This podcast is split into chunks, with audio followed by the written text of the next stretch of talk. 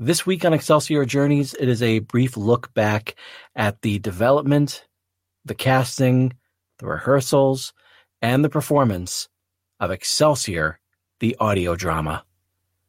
JLD, do the honors. Hey, this is John Lee Dumas of the award winning podcast Entrepreneurs on Fire, and you're listening to the Excelsior Journeys with George Sirois. Prepare to ignite. So would you say that that's kind of like the lightning bolt moment for and that's you? why the I taught myself how to draw was actually the Little Mermaid, drawing stills of Ariel. I've got better things to do tonight than Sylvester die. jumped out of his chair and said, Who the F is this? I remember walking out of the theater with and saying, "I'm going to write Halloween." I'm rather 6." impressed with your research. Rarely do people ask me about children in the It doesn't have to be perfect. Just do it. You know, throw some spaghetti against a wall. See This if it is sticks. George Sirois saying to all of you, ever upward.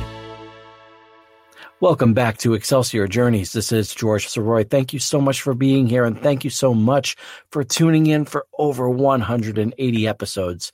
We're getting so close to number 200, and we've already started the process of releasing some of the new shows that you'll be getting as part of the Once Upon a Podcast network. I'm so proud to be involved in this network we have so many great talented people that are coming forward with some terrific ideas for shows and some of them have already been established including this one excelsior journeys. The whole network is geared toward inspiring motivating celebrating educating and even rejuvenating creatives of all kinds. So i hope that uh, that you'll be listening uh, as we continue to roll out more shows in the in the coming weeks.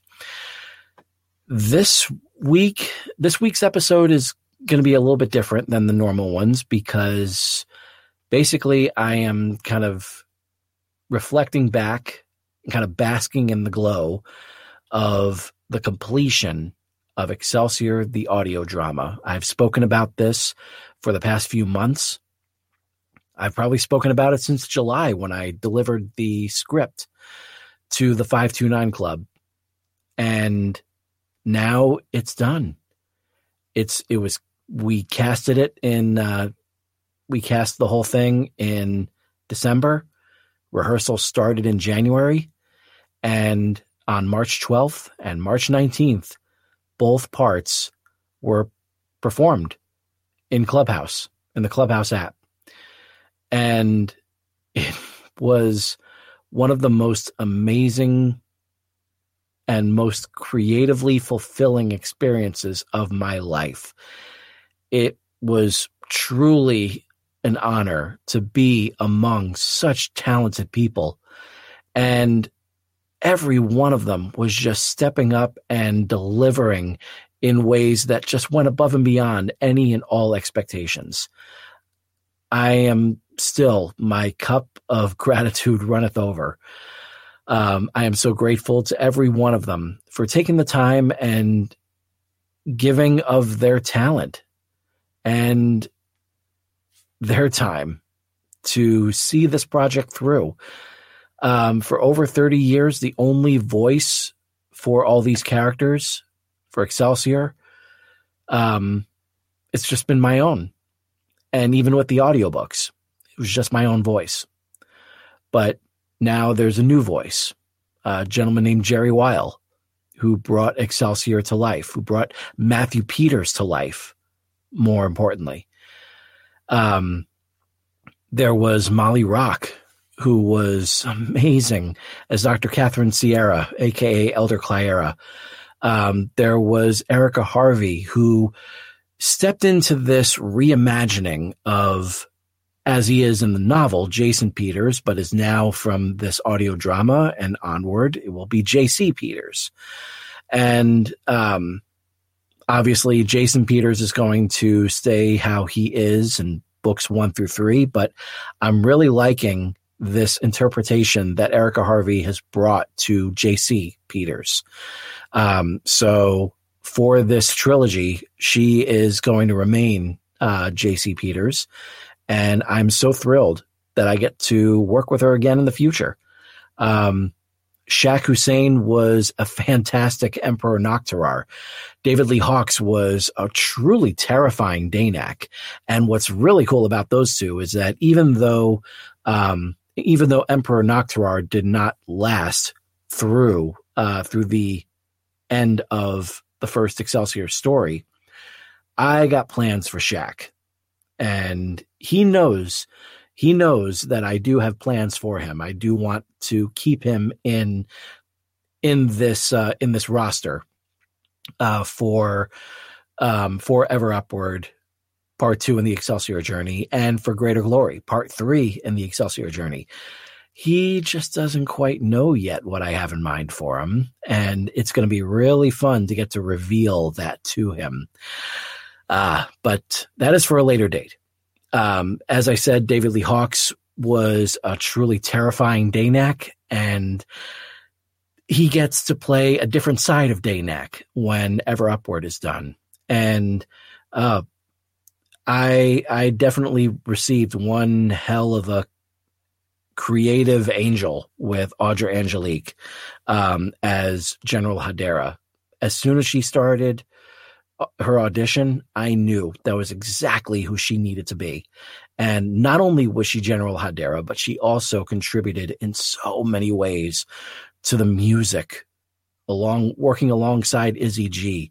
She the two of them just created just a truly fantastic score that had like some elements of film noir in there and gave it like um you know, just a very almost like a 1980s kind of synth feel to it. And then some bringing in some strings and then taking the songs that were contributed by some great artists on Clubhouse and was able to put the right spin on them and get them in the right spots for, especially for part one. Just an amazing experience, an amazing experience. Uh, huge, huge thanks to Charles Coates II, who was one of the last people to really join the cast and was just going to be a Crew Nation soldier. But he wound up being the the backbone of the sound design team. Um, he put together a collection of sounds that we are definitely holding on to because they are going to be used again. Um, and the work that he did was just absolutely stellar. He was truly my Ben Burtt. Um, just coming up with these great sounds and wouldn't settle for for using typical library sounds. He wanted to push it further than I even did. I was even saying to him, just like, you know, it's okay. It's getting, it's getting late. Let's just go ahead and recycle what we got. And he just kept on pushing it to get better and better and better. Um, he is someone that you definitely want to have on your team. Um, and I, I just can't say enough about this cast. Like everyone stepped up. Chris Woodworth, the first guy, when I when I was, was given the word that I was going to be able to do this, I knew that he was going to be my.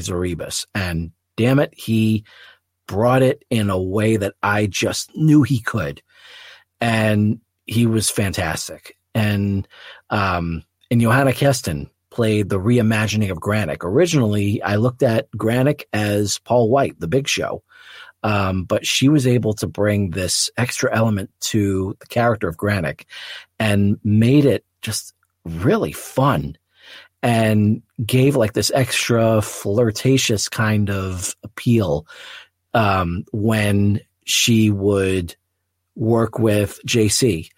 Um, just so so much great stuff, and uh, the now award winning Jack Jackie Hume uh, playing Carini and doing a great job with with that, and um, she did such a good job that I just needed to create like another scene in part one, just so I can say like, you're doing great. I appreciate everything you're doing. Here's a little extra for you to play with, and she and Chris really brought it to that scene. And Andrew Dos Santos, I knew I wanted to work with him as soon as I first heard his voice. Initially, I had him in mind for Dr. Ritkin, as he had this um, gr- one uh, one thing that I heard him do in a in a room in Clubhouse. Um, he reminded me a lot of Ellis from Die Hard. It was very just like Hans, Bubby, you know, the same sort of feeling that that he that, brought. And I thought that would make a great Franklin Ritkin. Little did I know that he would be a slam dunk fit for Radifin. And he brought that this really great fun feel to it that that just uh that gave it like this great feeling of someone who has seen it all, who has realized that um, that Matthew Peters truly is this second coming of Excelsior, just as he felt that Seminex was going to be the new embodiment of Excelsior, and gave him like a little extra playfulness to him, and just kind of loosen him up a little bit, and it and it really worked for that character. Um, I, I can just keep going on and on about about each person who brought something who brought something different uh, brought something new something refreshing and just brought all these characters to life. I mean this this was just a stellar cast. I'm so proud of them. I'm so happy for them. I'm so grateful for them and what I wanted to do for this is I also wanted to kind of reach out to my fellow authors and see like um, what their thoughts were, what qu- kind of questions they had when it came to talking about doing this, about doing this, uh, taking something that is one of your works and adapting it for a totally different medium. So I reached out to some people on from the St. Louis Writers Guild, and I got a few questions from them. Um, the first one that I got was from uh, fellow author Debbie Mamber asking, "How did you get started with this project?" And this the project really didn't. I didn't know that it was going to happen until around February of 2022. And it was right around that time that's when uh, a group on the Clubhouse app called the 529 Club that I've been involved with almost since the day that I joined Clubhouse in the first place. There was just something about them that was just wonderfully welcoming um, and just such a great vibe to everyone and really something that I I could feel safe in. Like I felt like, you know, th- these are my people. This is my tribe. This is my home. You know, the way that I felt like it, I just felt that right away. And they had just finished an audio drama and they wanted to do another one. So the one of the main producers of the 529 Club, Deborah Wooten, reached out to all of us and said, We would like to do another audio drama. Do anyone here have any stories that you'd like to turn into audio dramas? And that got me thinking that Excelsior would be a lot of fun to have as an audio drama. So I not only volunteered, but I went ahead and sent them a synopsis. Now, I was under the impression initially that it was just going to be like a, a reading, just among everyone, and it was going to be something fun. We were going to put it up on the Clubhouse app, and that was just about about it. But they were talking about sound effects and a musical score and production value. It was just like, whoa, this is going to be something beyond expectations. This would be awesome to have Excelsior as as that as an audio drama. And it turns out that they agreed. They they thought that it would be a lot of fun and they gave me the green light to start working on the script. And I challenge any author out there to take one of your works and adapt it for a different medium you learn so much about about the process. So many people think that um, when screenwriters take a novel and adapt it for the big screen, so many people think like, oh, they shouldn't touch a frame. They should just go through the book just as it was. And in some cases, that will work. Um, that's you know, like probably the the best example of that would be The Exorcist. Um, that was that was William Friedkin believing in the book and wanting to, um, knowing how to give this sort of documentary feel to that kind of story. And William Peter Blatty at first trying to change things around and incorporate flashbacks and things. Um, and Friedkin did away with that and just had him do just a straight adaptation of his own book. And that's great and all. But at the same time, that book takes a lot longer to read than the movie takes to be shown. So some changes had to be made, some cuts had to be made. So I issued a challenge to other authors to go through your own work and see what is expendable. Not, you know, things that you would take out of the book or anything. You know, you keep the book as it as it is. That is your that is one of your platforms, but this is another platform and this platform does not fit what is on what is just the book. Changes have to be made. In my case, I was given a 1 hour guideline. I had to take something that took me 7 hours to read as an audiobook and condense it down into 1 hour. Thankfully, I, after I was able to get it as much down as possible without it being an hour without it going, you know, it wound up going over a little bit longer, maybe like an hour and 20 minutes at first. Um, but then when we were uh, when we were going through rehearsals, it turns out that uh, it would have benefited the show in general if we went ahead and switched it to two episodes, and then it would then it became how do I what's what's a good halfway point for that? But that was something that I would find out later on during rehearsals. But the whole experience of taking something, of taking one of my own books and breaking it down to this whole other medium, it was such a wonderful challenge. And it felt so good being able to do that because it was a great way to kind of reincorporate myself into this planet, DNAB 4, because as of, as we're speaking now, you know, like I still have to finish Greater Glory, part three in the Excelsior journey.